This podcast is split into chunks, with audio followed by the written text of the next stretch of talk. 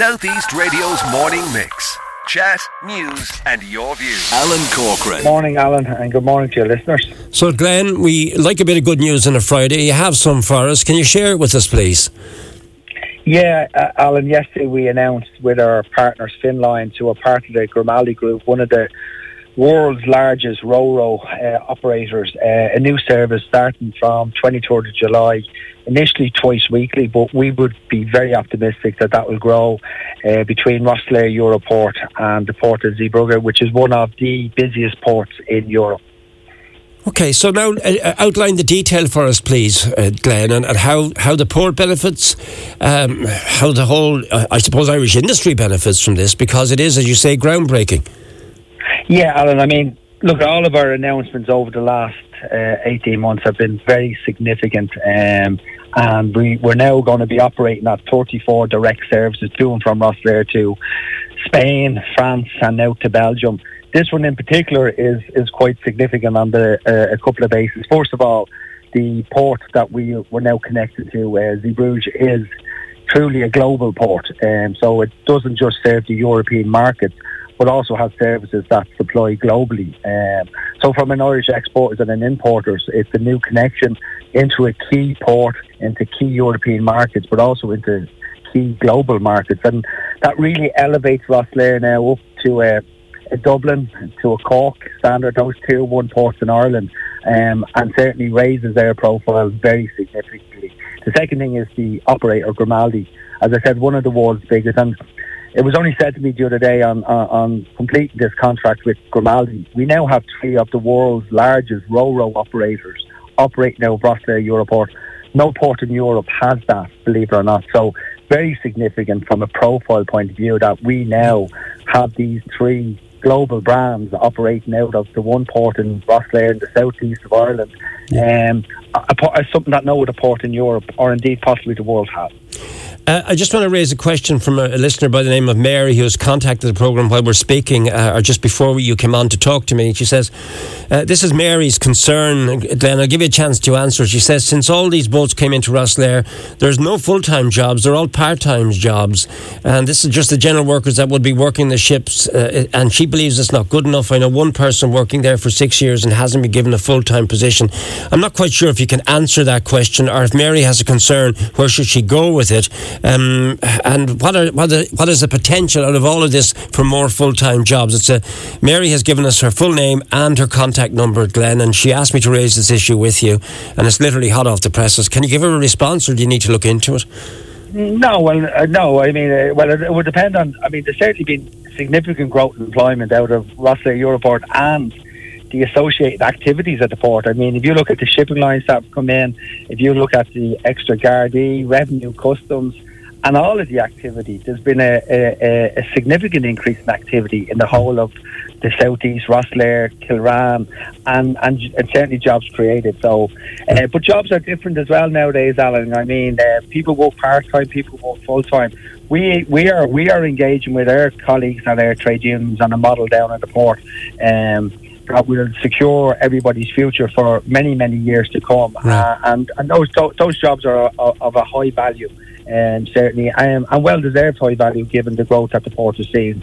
Um, so, look at um, different companies will operate different models. But but I don't think you can deny that the the, right. the activity that the port has generated has also generated significant jobs, and also the potential for many many more jobs with the ORE, the offshore wind development that we're very much actively pursuing at this point. And a lot of them will obviously be full time jobs. And Mary's issue about mostly being part time jobs. Where does she go? She's a query on something like that. Where, where can she air, air those views? She's just I, she's just given me the question to put to you. But uh, has she a course of action when it comes to part time work as opposed to full time work? Where could she go with that?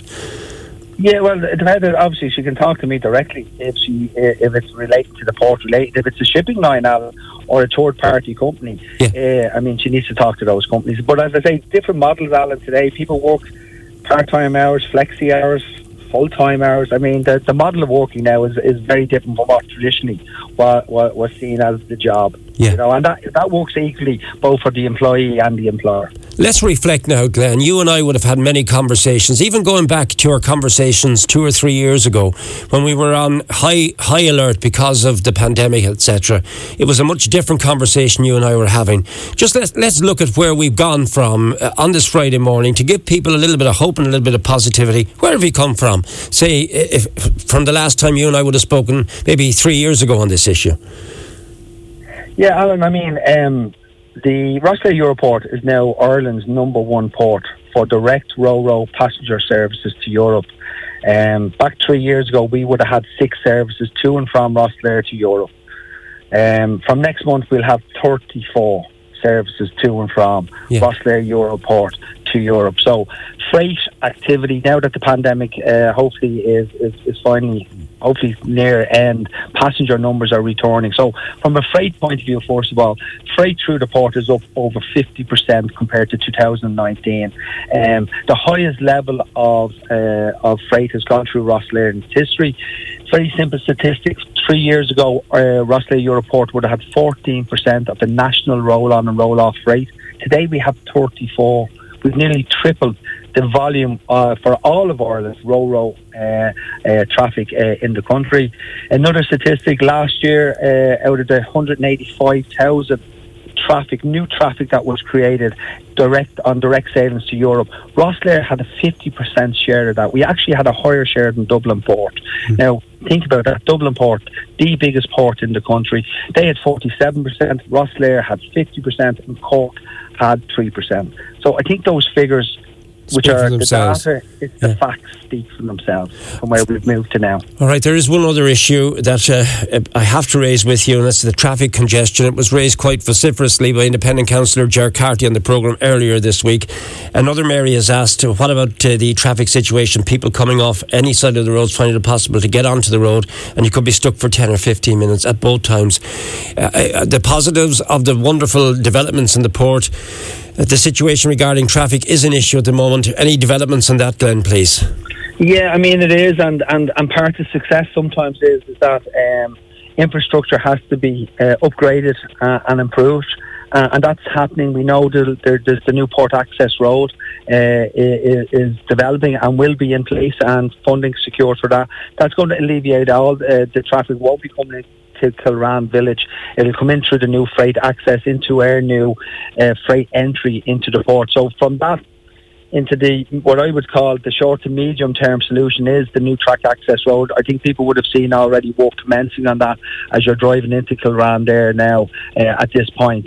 Um, facilities do need to be improved, but Alan, I think it's really important that people need to understand as well that you cannot have inside the port a trailer park for trucks to, to lay up. That simply is not the model or doesn't work. It doesn't happen in much larger ports than Rosslare. What is important is, however, is, is that there are facilities for drivers to park up and rest normally they would be a few kilometres away from the end destination of the port. I mean, air, our focus in the port is throughput in and out of the port. That's that's really important.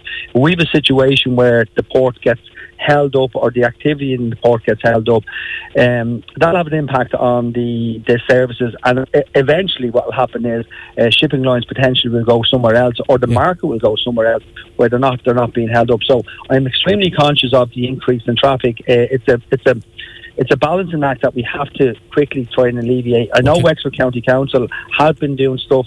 I know we've been doing stuff with drivers. Uh, we, we, we were communicating with them through websites, through through advertisement not to be parking in the village. We, we highlighted where they should be parking prior to arrival. In our new master plan, um, we will have newer facilities for once you're checked in. But yeah. the issue is often where these trucks have not been checked in, where they're arriving at a port well in advance of their check-in time. I mean, we have fairly generous check-in times as well with our shipping lines, where on some of our routes it's up to seven hours in advance you can check in. Where trucks are arriving, but well in well in advance that they shouldn't be. They should be stopping in the likes of Gorey and those facilities that are, have been built, by the way, uh, off the motorway yeah. with proper facilities and parking, and we just really need to keep on top of that. But I do know Wexford County Council, TII, have and I um, uh, and ourselves, we are we, we are working to alleviate that problem. Okay. As I said, the, the, fix will be when the new access road comes in. And next week, by the way, Alan, I think I'm not in a position at this point in time. By the way, well, it won't be directly related to um, parking facilities for pre-checked in in traffic. But I think next week as well, we'd be hoping to make a significant announcement regarding the overall footprint of Rosslare Europort right. and where we're going in the future as well to to ensure that we're aligned with the growing traffic and we want to substantially increase that traffic, by the way, coming into Rosslare Europort, because that benefits the southeast, benefits the country. But we do need to have the infrastructure right outside of the port as well, because the community has to live alongside the port, and we're very conscious of that equally. Southeast Radio's morning mix. Chat, news, and your views.